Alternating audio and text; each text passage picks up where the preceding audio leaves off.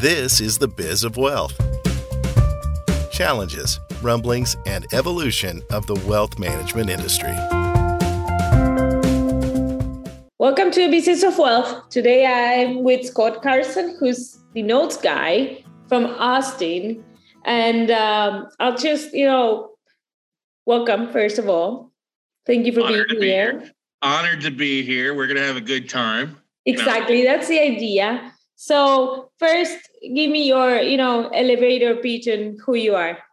well, we talked about that beforehand. I don't know if I just before exact hitting terms. record. I know. Yeah, exactly. Exactly. No, it's okay. So for the last uh, 20 years, I've been an entrepreneur um, for the most part, focused uh, as a real estate investor, but primarily focused for the last 14 years now on buying and investing in distressed debt.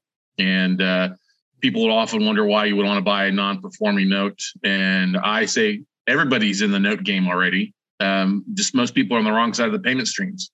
If you got a mortgage, So tell me explain that. about that. Yeah. What, what do you mean everybody's in the note game? So if you got a mortgage or a house, I mean, a mortgage or a house, uh, a car payment, credit card debt, student loan debt, IOU, whatever it might be, you're in the note game. You're just on the wrong side of the payment stream. You're paying out versus paying in. Okay. And that's why banks are always so big is that they understand the use of arbitrage, using somebody else's funds, go out, you know, they're borrowing money technically at like one tenth of 1%, but then lending money at anywhere from three to four to 20% and making that arbitrage between. And that's kind of what I do a little bit in the note business, except what I do is I'm buying bad debt where somebody hasn't made a mortgage payment in anywhere from six six months to six years. And we're buying that debt from lenders, private institutions at a usually a substantial discount because it's uh, somebody's not paying. And we make our money, Alejandro, by basically becoming the bank, then reaching back out to the bar and say, "Hey, you, you, you know pay, you know stay. We got to work something out here. Do you want to stay? Let's set up a modification agreement or payment plan and get you back on track." So, how we make our money is buying debt at a big discount, either getting the bars back on track for payments. They bring a little bit of money to the table to get back on track, or if they won't play ball with us, they'll tell us to go pound sand. Then we have the same rights as the bank to go in and start the foreclosure process and take the either take the property back or sell the property at auction because we're buying the debt at such a big discount below, usually somewhere around 50 to 60 cents on the dollar of value, or even less in, in some cases. So we've got a lot of our own technically equity that we can play with. Does that make sense? The people that are, you know, that you're getting the the debt from, they don't want to do the foreclosure process. You know, are banks not doing that anymore? What what is it? That's a really great question. Everybody asked me that. Why wouldn't a bank just go ahead and foreclose? And, and there's a variety of reasons that banks um, will sell debt off of their books. One, they just, yeah, like we've ran into the last two years where they couldn't foreclose and they've tired of holding on to this note for a period of time. So they'll sell the debt to me that I make my money by, you know, fixing that problem child. Or in some cases, uh, especially in maybe a smaller bank, they've been, the, they actually know their clients and they don't want to be the bad guy foreclosing. So they'd rather, you know, get something in it that they can go in arbitrage and go out and make money back on and let me be the bad guy. Or we buy off from a lot of investors or you know real estate investment trusts that wanted just performing paper and people have started non-paying so they'd rather sell that non-performing paper off versus have to go through a uh, you know a 30-day foreclosure in Texas or maybe a you know 9 to 12 month foreclosure process down in in Florida instead of having to do that they'd rather sell it to me and, and move on So you mentioned something that is interesting and a good segue into what I wanted to talk to you about. You know, basically the banks are saying, you know, they know them. It's a branding issue. You don't want to look bad in front of your client. So you're just going to sell the debt. And I see that you do have a, a very strong uh, focus on marketing and, you know, on, on growing influence, you call it. So tell me a little bit about how you built the business and why you have this focus. So uh, I'm so glad you brought that up. I think we dominate in our niche. I mean, note investing people don't really know a lot about. But it's definitely a smaller niche within the bigger world of real estate investing. And, and for I'll say the last 11 years, we've really relied on our marketing to help us get aboard. There's a lot of I won't say gray hairs, but note investing. Most people that are teaching note investing or been in the note business have been around for 20, 30 years. They don't understand the power of social media marketing. And I was very fortunate back when I first got started as kind of a real estate investor the right way. I had basically four year apprenticeship with some folks that taught me not only owner financing, creative financing, debt, and real estate, but it also taught me marketing. Um, one of the founders, or not want to say the founders, one of the big uh, folks over at Tra- Traffic and Conversion Summit or digitalmarketer.com, Roland Frazier. I got to spend basically four years working with him and picking his brain in marketing. And when everything hit the fan in 2008 in the mortgage markets, I relied upon that marketing aspect to really kind of set me apart. People didn't understand business. So I used video and blogs and um, conference calls out to people that were interested in learning more to just share what note investing is. So I started teaching back in 2010 about note investing to give people an opportunity to understand that it's not like buying a property or, or buying a rental. It's a different process. There's a lot of things into it. And so we've just leveraged and doubled down on the marketing aspect. aspect. That's why we've got the Note Closer Show podcast, you know, with over a million, 1.2 million downloads. We've doing videos every week. It's just, I think it's one of the most important things because besides everybody being in the note business these days, if you're an entrepreneur, a business owner, I don't care if you're selling tires or property or social media services, you got to realize and embrace the fact that we're all a media first kind of uh, market. You've, you've really got to embrace that marketing side because if you're not going to market your business, somebody else is going to market theirs. And it, it doesn't have, and we, we're so blessed that marketing video and stuff like that is so much easier to do these days than what it used to be, you know, t- even just 10 years ago. You think about YouTube being around, what, 11, 12 years, it was kind of new back then. And all the things that pop up. And if you've got a smartphone, you know, as long as it's not like a flip phone or an old Nokia floating around, you know what I mean? you have the opportunity to really, I mean, my iPhone is more intelligent than the computers that they had to land the uh, the, the, the lunar module, you know, back in Apollo 11 stuff like that. So you're if you don't want to embrace, that's fine. Just somebody else is going to grab your market share and either grab your investors or grab your deal flow. And our marketing, that's what we've really pushed out there is when somebody wanted to search for note investing or buying notes or sell, who do I sell a note to? Oftentimes we show up in the search engines organically. I've never paid a dollar to Google for stuff for ads or anything like that, but that leads to people seeing us, reaching out to us, and, and embracing. It's why we've, uh, you know, that's why you know, we just we kick ass and really dominate our niche, but all through organic content. Okay, so you mentioned two things that I'm interested in. First, you said you started by teaching. That's something I talk to my clients all the time. You know, just share your knowledge, teach, and you know it will come.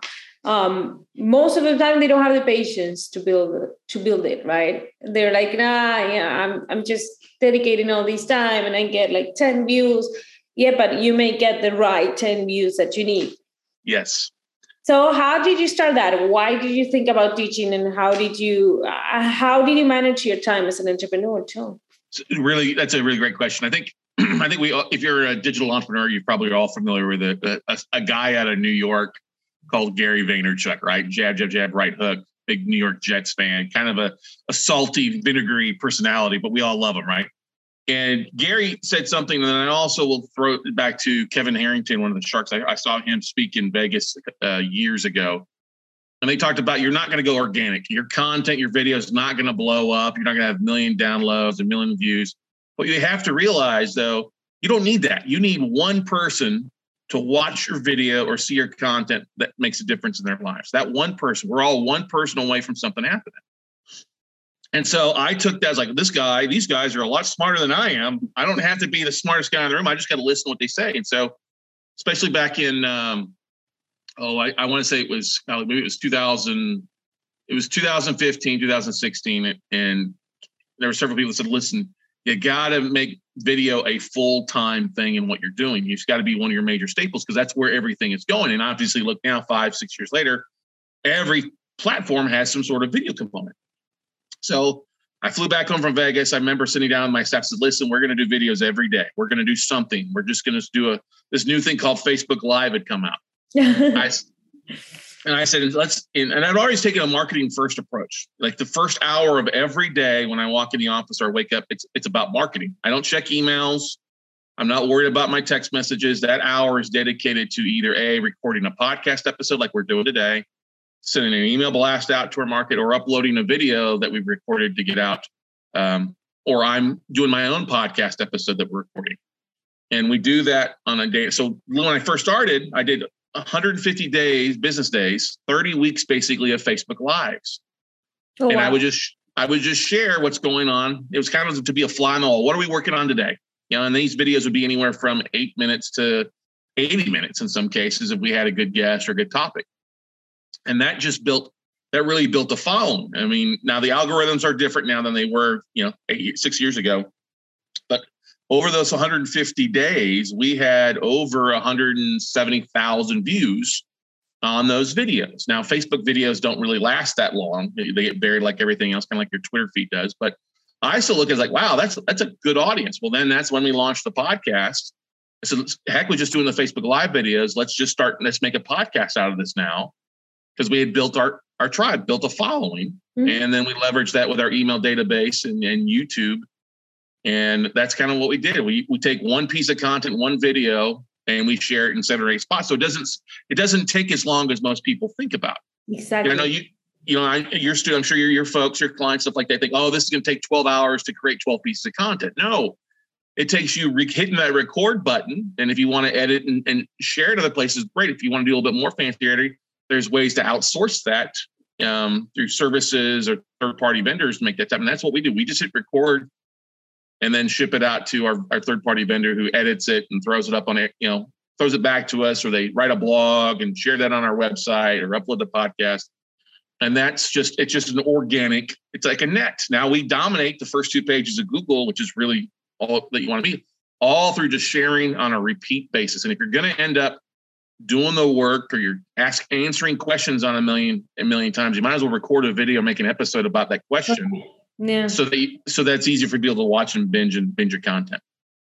And another another aspect that you mentioned that I'm very interested in that I, I discuss a lot is the niche, the niche building and the niche definition. Uh, how do you find a niche? How do you, did you find it, and how did you define it? So that's a really good question because I think you, as they say, the riches are in the niches, right? We've all heard that slogan a couple times, but you know, you have to look at what's out there. Um, you know, if you're you- you- doing the same thing that everybody else does, isn't going to get you rich. You're, and we're you're listening to the Biz of Wealth podcast. Okay, come on. All right, you have to if you want to be wealthy. Not that doesn't mean go out and make another hamburger just like McDonald's. That doesn't make sense.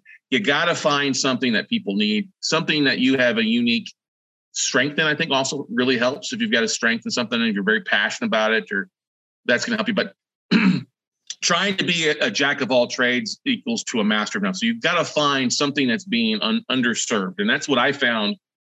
You know, back 14 years ago, as the note business was around, but most people didn't know about it. There's like one or two people. I said, well, there's nobody teaching this one niche of note investing, the distressed side. Let me start teaching about that. Let me start sharing about this. And it also helped that the market kind of took a big, you know, downturn in 2008 where people were more interested. So that's that's one thing. Look at what's going on in the market. Look what's not being served. There's an, a niche or a segment or a population that's not being served. Capitalize on that. Look at that, and then don't be afraid. Embrace different ways to get the word out. Um, one thing that really helped us too is that we were in this niche, but we also were not afraid to reach out to our, I guess you'd say, our competitors or our peers. And we started doing an online summit back six years ago where we invited our competition to be on the summit with us for three and a half days. And it was really fun. It's like, what? You want me to speak to your audience? Like, yeah, just share it to your audience. So we did that with the whole idea that they weren't going to share it. They're probably not going to share our event, but they did, or we did that. We shared the heck out of it in social media. So it just happened a lot of crossover audience. And that really resulted in a lot more market share. People like, oh, I like what he's sharing. Oh, that's nice. And it led to the people that were our biggest competitors who said us said no. We're like, oh, we need to start doing that. Right. And so we and and that's the thing when you start seeing people I won't say stealing your stuff or replicating your stuff. That's the purest form of flattery when they'll start replicating what you do. But find your niche, find a target audience that's not being served or something. I mean, don't be generic. That's the problem, especially in, in real estate. A lot of times these days, is so many people are trying to be a generic real estate show. Well, there's a million generic entrepreneur podcasts, generic real estate. Find one niche and focus on it, and it'll make it easier. But but go deep on that niche and dominate that niche, and you'll be happier because you're not being distracted with other things and your audience will look at to you as being either the guy or gal who's the uh, who's the you know the uh, the expert in that one field and that's what you want Okay. So, but your niche was defined by your product, not by your audience.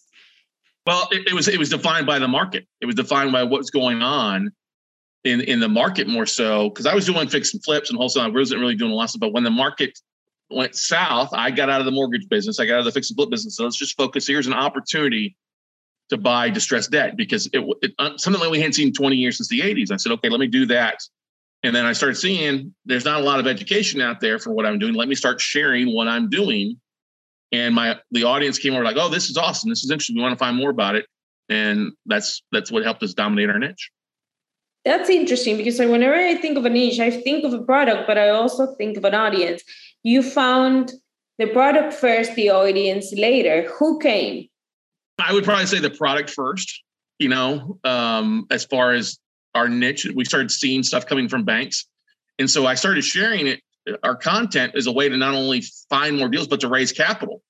Because people are like, oh, this is great, but I don't know what the heck you're talking about. I like what I'm seeing return wise or what you're seeing as far as deals, but I don't understand what you're talking about. So it, it was actually kind of funny. Uh, I was in Orlando. Orlando. I was in Orlando. I had an event in a real estate summit. Somebody asked me to come in, and somebody made a comment about distressed debt. And everybody that you know, all the speakers like, oh, we don't know. I said, well, I know about it. I've bought about it. So they brought me up on stage at a lunch break. Oh, okay. Oh, wow. And I had like 30 minutes, and it was like they were like, just you know, here, here, this group, go get your sandwiches, go get your bucks. And I'm sitting there just talking for 30 minutes about note investing and kind of the basic concepts. And I get off the stage and I just got bombarded with like 50 people. And we're like 50 people like, hey, do you teach a course? I'm like, uh yeah. I hadn't even you know, what do you charge? Uh, 250 for a, a three day class. Like, okay, give me your card. I was like, I don't have the link here. They didn't want me to pitch it. You know, that whole like, you know, just flying by the seat of my pants. So I, I collected everybody's business cards. I went home, went up my hotel room and said, okay, let's figure this out. Jumped online and figured out how to set up a link and a one page landing page. And I sent an email out to the 50 people and 20 people signed up for the class. I was like, okay, that was pretty easy. Now I got to put the class together. You know what I mean?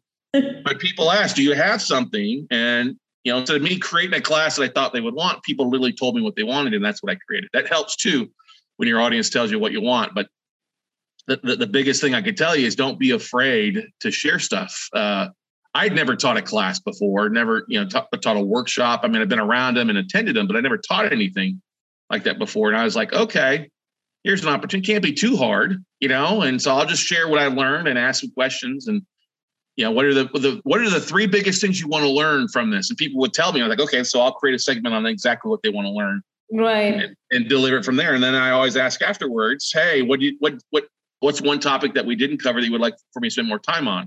And so that gave me kind of the the the, the rest of the list to develop the class and going from there. Now, looking back now, I I've been teaching note investing for 12 years. I was the educator of the year in 2014 and a runner up in 2016 in my industry. And um, it's just it's fun. I, I, enjoy it because the market's always changing. And I, I think it's one big thing. If you're going to teach something, you got to be in that niche or doing it on a regular basis. There's too many people that are teaching something they haven't done for two, three, four, five years, and their content's that So you always got to be in the thick of the things, getting your rolling up your sleeves and getting dirty with it as well.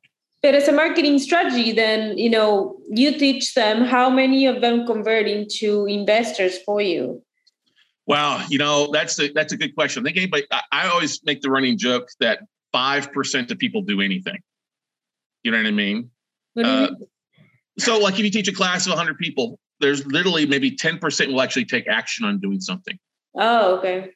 You know, five, five, you're lucky, 10 if you're really lucky. And the way that we kind of figured this out is when I would teach a class, when I was doing a hotel class, you know, we would give the, the registration list to people that came. So listen, instead of you running around trying to exchange cards, we're going to give you the registration list so that you can follow up with people afterwards. Yes, if you don't want to be on the list, let me know. We'll remove your name, stuff like that. But and we would always see within 48 hours, we knew who the successful students were going to be because the successful students would realize the opportunity, send an email out to the entire database within 24 to 48 hours.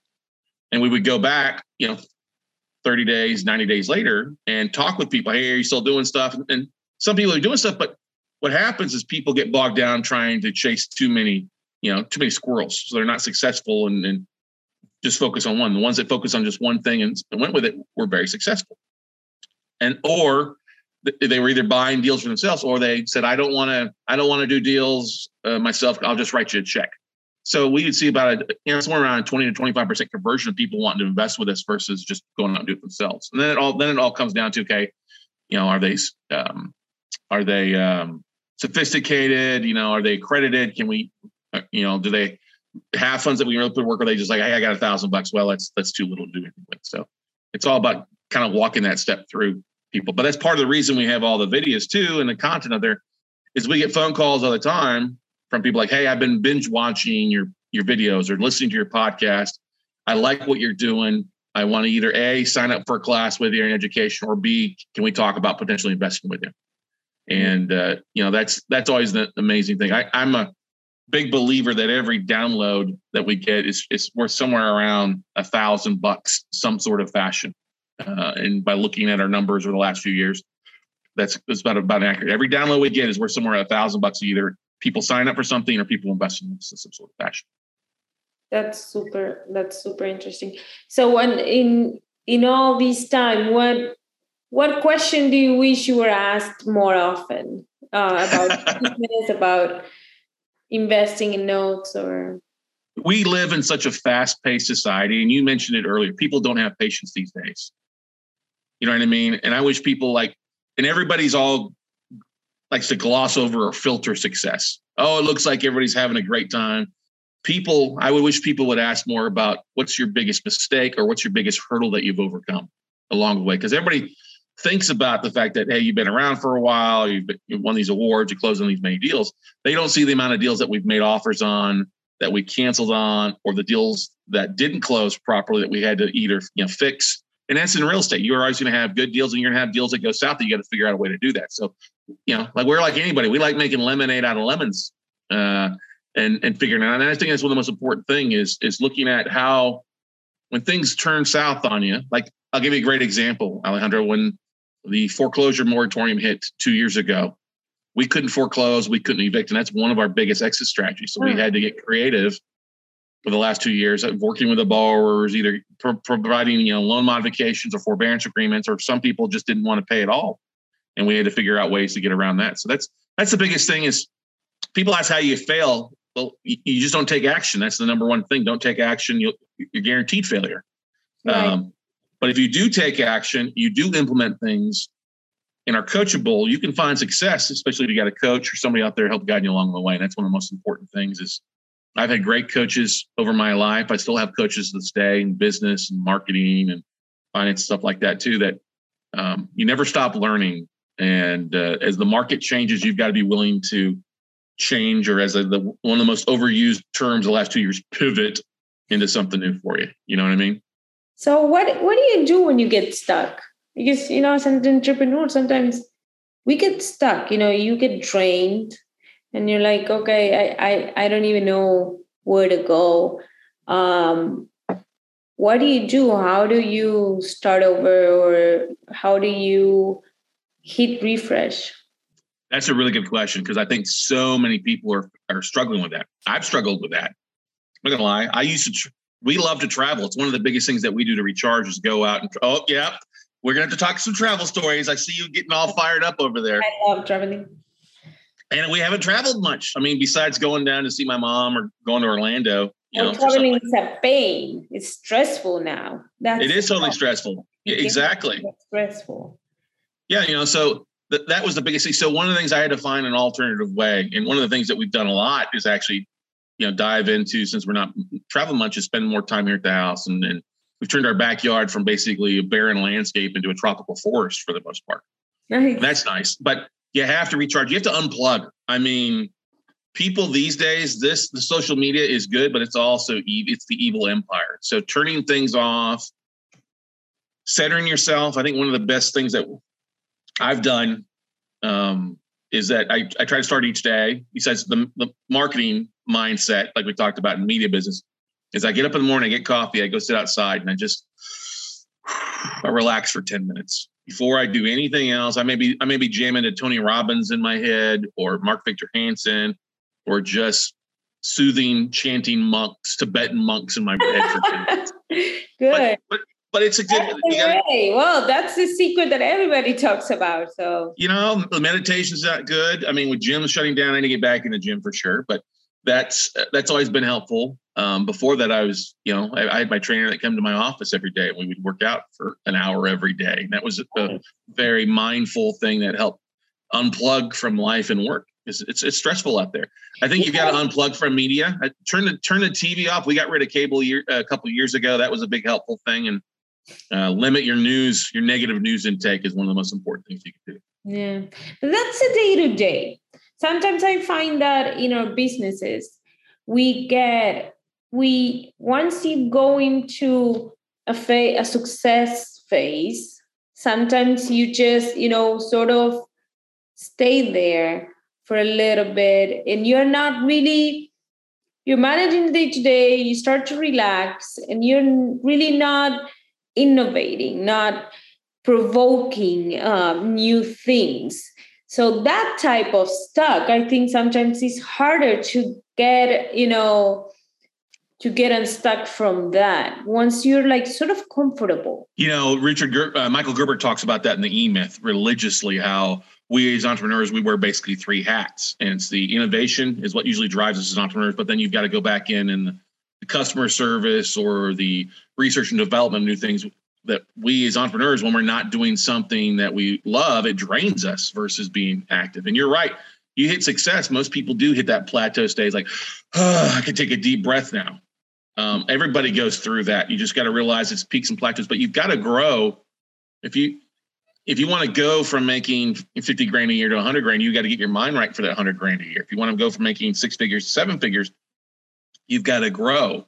And that means a lot of times maybe leaving people behind that aren't going to grow with you, uh, staff members, friends. Uh, you've got to surround yourself with like-minded people, and I think that's one of the most important things is is is finding somebody, a mentor that you can reach out to. Hey, I've hit this spot.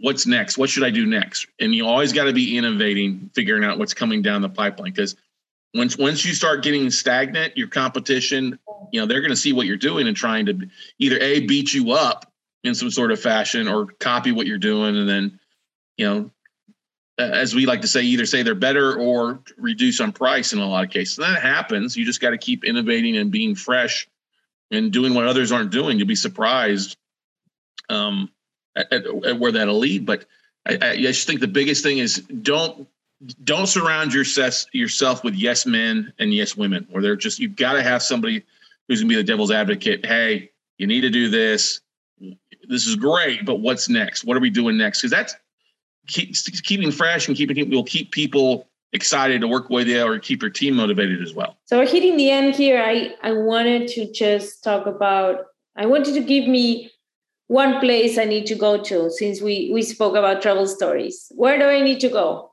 Okay, first of all, I, I to do that, I have to ask you what's your favorite place you've been to.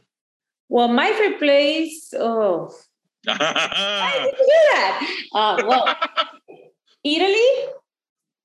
That was one of my favorite. Now, what? Let's be more specific in Italy. Are we talking like the Capri, Sorrento coast? Are we talking? The issue with traveling is that it really depends.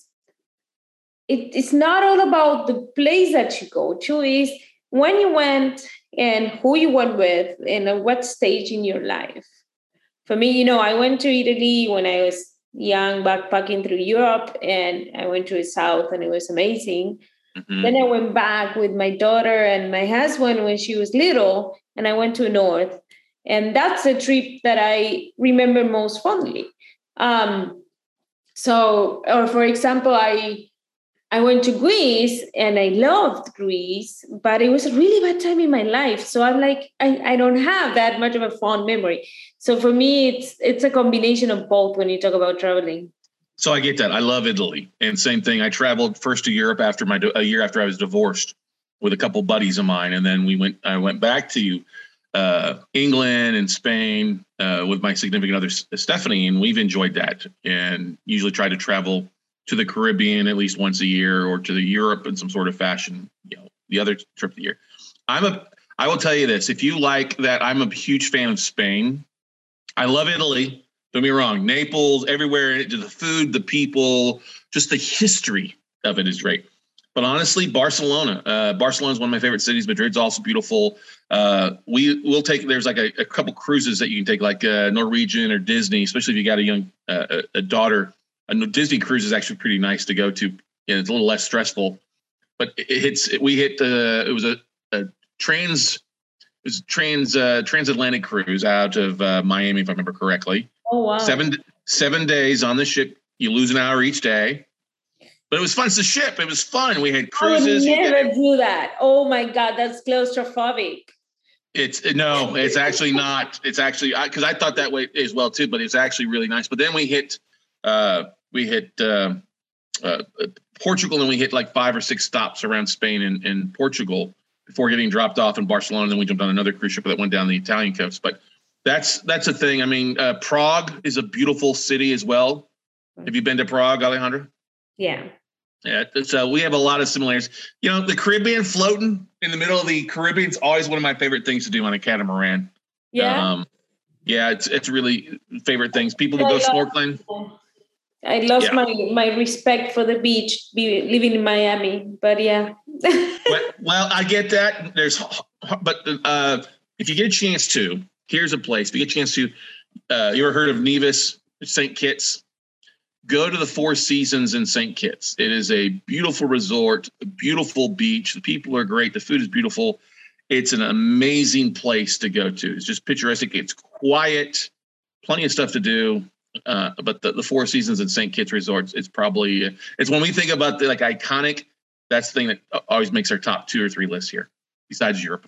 It's been such a pleasure, Scott. Thank you so much for being here. Um, I find your business to be an inspiration for everything that I want uh, business in in uh, finance to be, and I really appreciated that you came on. Hey, yeah, I'm so honored to have you, and I just want to give a big shout out to all the listeners out there. If you're listening to this right now, do Alejandra a big favor. She kicks ass and takes names. The Business of Wealth podcast. So we as podcasters, we love to hear from our listeners. So go on, hit that subscribe button, hit the subscribe button, and then hit that five star review and tell Alejandra how amazing she is. Uh, amazing Alejandra. We love to see it. Uh, it just takes a few minutes, but it means so much to us as podcasters. So go do that right now. If you're watching this, hey, leave a comment below as well too for it. But uh, Alejandra, so honored to be here. Uh, if I can help your audience in any way, feel free to reach out to me. Same here. Take care.